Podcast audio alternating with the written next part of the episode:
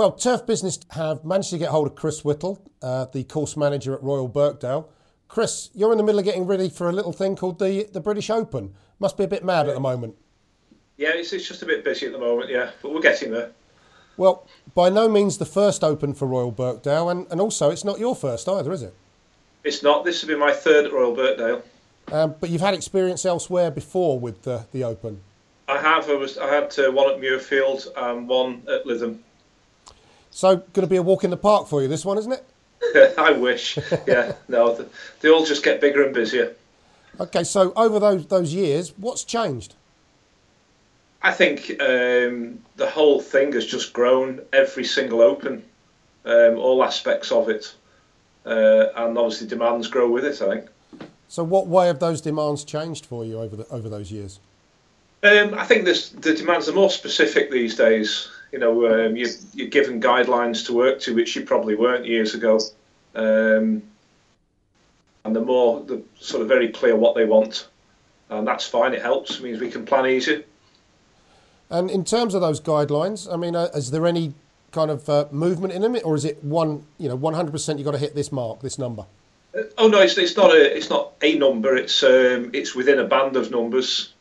Um, it's a pretty tight band, but you know we're always aiming to be in that band anyway, not just for the Open. So, so can you can you share some of those kind of guidelines with us? Um, well, they set guidelines for sort of uh, on the greens for smoothness and speed, uh, and trueness and firmness, moisture levels. Although they're in the lap of the gods, really. Right. Yeah. July at, Royal Birkdale could be very wet or very dry. So those guidelines, those benchmarks, do they differ from what you're normally trying to deliver on the course? No, we, I mean, we, we try and get to those levels all the time. That's our aim. Um, we want to present the best we can. And as near, you know, obviously, if visitors come, they, they would love to play the tournament conditions if they can. So we're always trying to be around and about those guidelines. Obviously, TV coverage is a big part of what's going on. Do they have any special requirements or things you need to work with them on? Um, yeah, so we've installed the nine bunker camera positions for them. Um, there's an extensive fibre optic system around the course now that was put in, I think, last November. Um, but they, are only just now starting to put in TV uh, towers and things. But we, we don't have to get involved in that as long as they don't put a hole through something they shouldn't in the ground. we're, you know, so as long as we all talk to each other, we're okay. Okay. So you've had a long lead time in. Uh, yeah.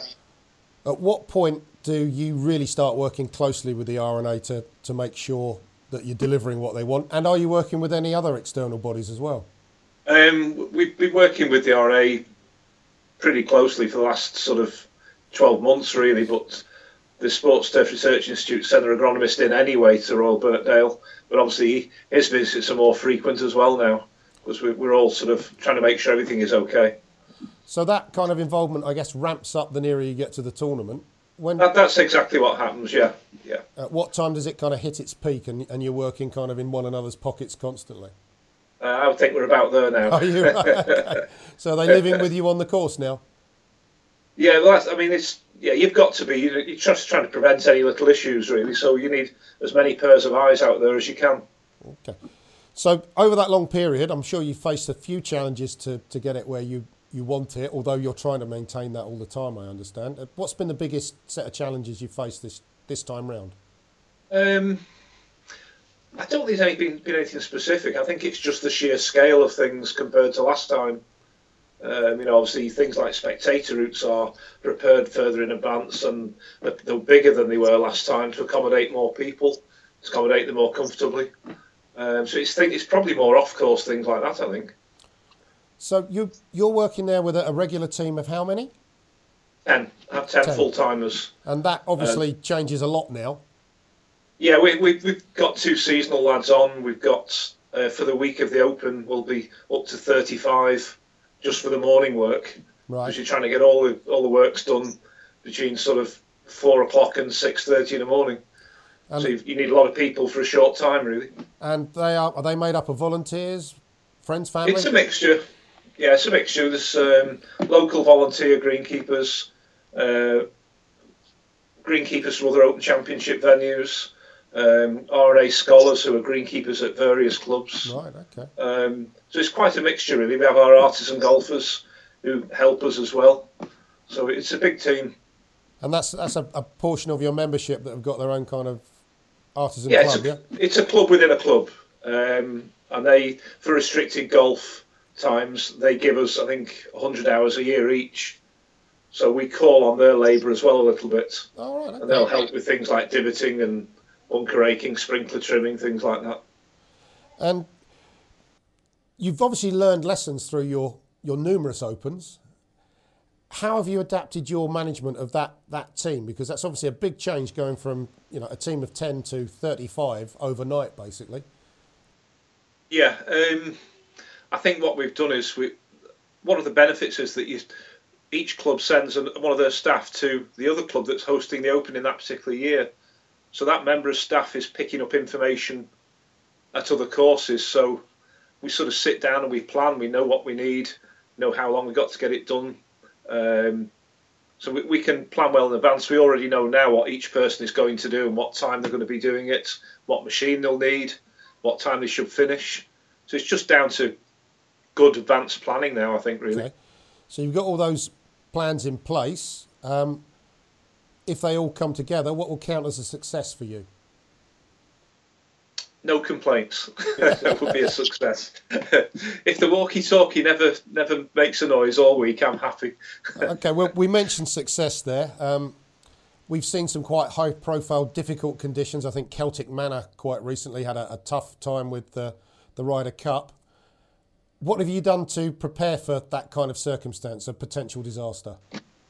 Um, the only thing it's just local knowledge really. If if we get inclement weather and uh, you get some heavy rainfall, um, we know where to expect the issues because we've had them before, uh, you know, throughout the year. So we tend to record if we know certain hollows flood after so much rainfall, and we, we keep a record of that. So you can target some resources to those areas if the weather forecast is indicating might be a problem. Um, so that, that's all you can do really, just pull on your experience. So it's experience, knowledge, and again planning. Yeah, yeah. Okay. Um, what would you say your philosophy is as a as a greenkeeper, a turf care professional?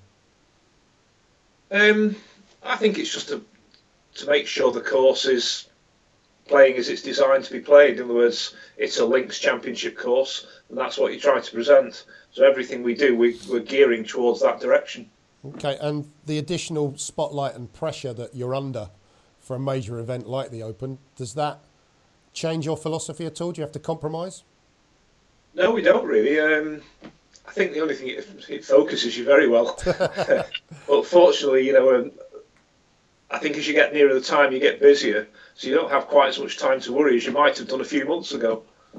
So daft as it sounds, it, it's a little bit easier in the mind as you get nearer the tournament because you're just too busy.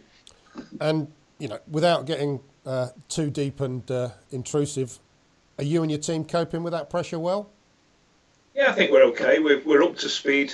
We set ourselves the goals for each week, and we're up to speed every week. We've managed to do what we wanted to do.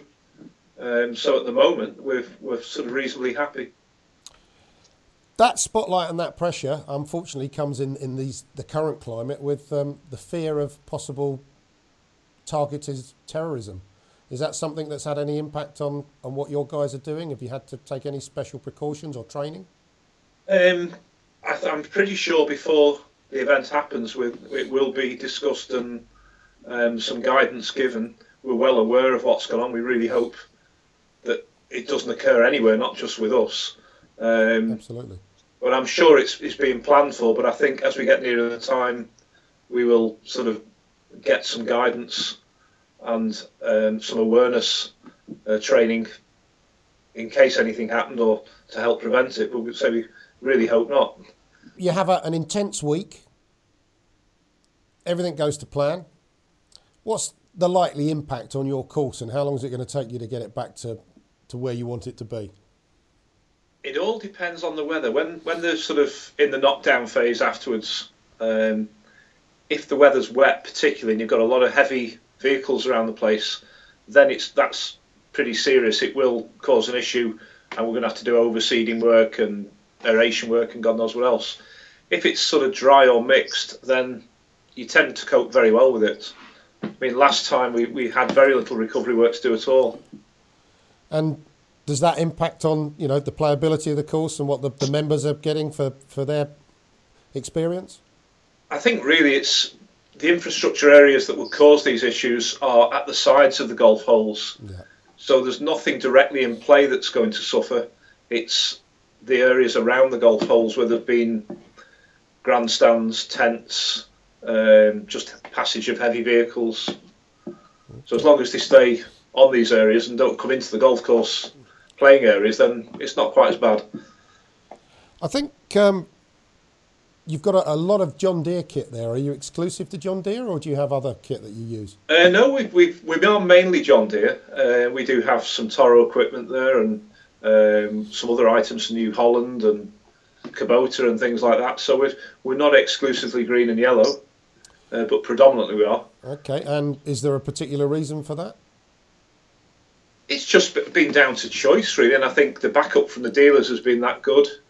The machines do what we want them to do on Royal Birkdale, so we always choose on merit, and it, and on the dealers as well, sure. and um, that's where we are. But so we are mixed. We're not entirely green. And if you picked out one piece of kit that's been uh, either your favourite or your best investment down the years, what would you say? Um, over the years, without doubt, a Vertidrain. Really? Okay. Yeah, I think it was one of those pieces of kit that changed uh, what you could do to your ground and when you could do it. And I just think it's a great investment, really. So that's been a game changer for you. I think over the years, not not particularly now, but I've used them for a lot of years now, and most people have a Vertidrain or something very similar, and I think they're just marvellous what they can do. You've had, without being rude, a long career. Yeah. A lot of people will have interacted with you. Who's who's been the biggest influence on your career, or influences on your career? Um, I think I would have to say Jimmy McDonald, who was the head greenkeeper who started me off at Formby. He then moved to Lytham, and I went to Lytham later on to work for him, and he's definitely been the biggest influence on my career. So, how did that manifest itself then? Um, I think he's just guided in the right direction. He was always somebody you could go and ask, "Is this? Am I doing the right thing?" and uh, what training you should get. And he was just always there, gave me good advice, and it stood me in good stead. I think. And I assume you've built that into your kind of management style and philosophy. I hope so. Yeah, try to. If you sat down a, a, young greenkeeper now, or you know maybe somebody that's aspiring to become a greenkeeper, what's the best piece of advice you think you could give them? Obviously, work hard, but don't be frightened to ask questions. That's the way you're going to learn. I think. Okay, keep developing, keep pushing yourself. Yeah. Definitely, definitely, okay. yes. Come the day that you know you've decided, that's it. I'm going to you know kick back and put my feet up. What would you like your legacy to be? How would you like um, your impact to have been measured and remembered? Um, I'd like to think that we, we've strived for continual improvement to all aspects of the golf course, and if people agree with that, then I should be happy. I think. Chris, I mean, it's been a really enjoyable interview. Uh, it's been very interesting, and really appreciate the, the time you've taken out at what I'm sure is a highly pressured time for you, and. Uh, you've probably got much better things to do than sit chatting to us. So we'll let you get back to preparing for the Open. Okay, thank you very much.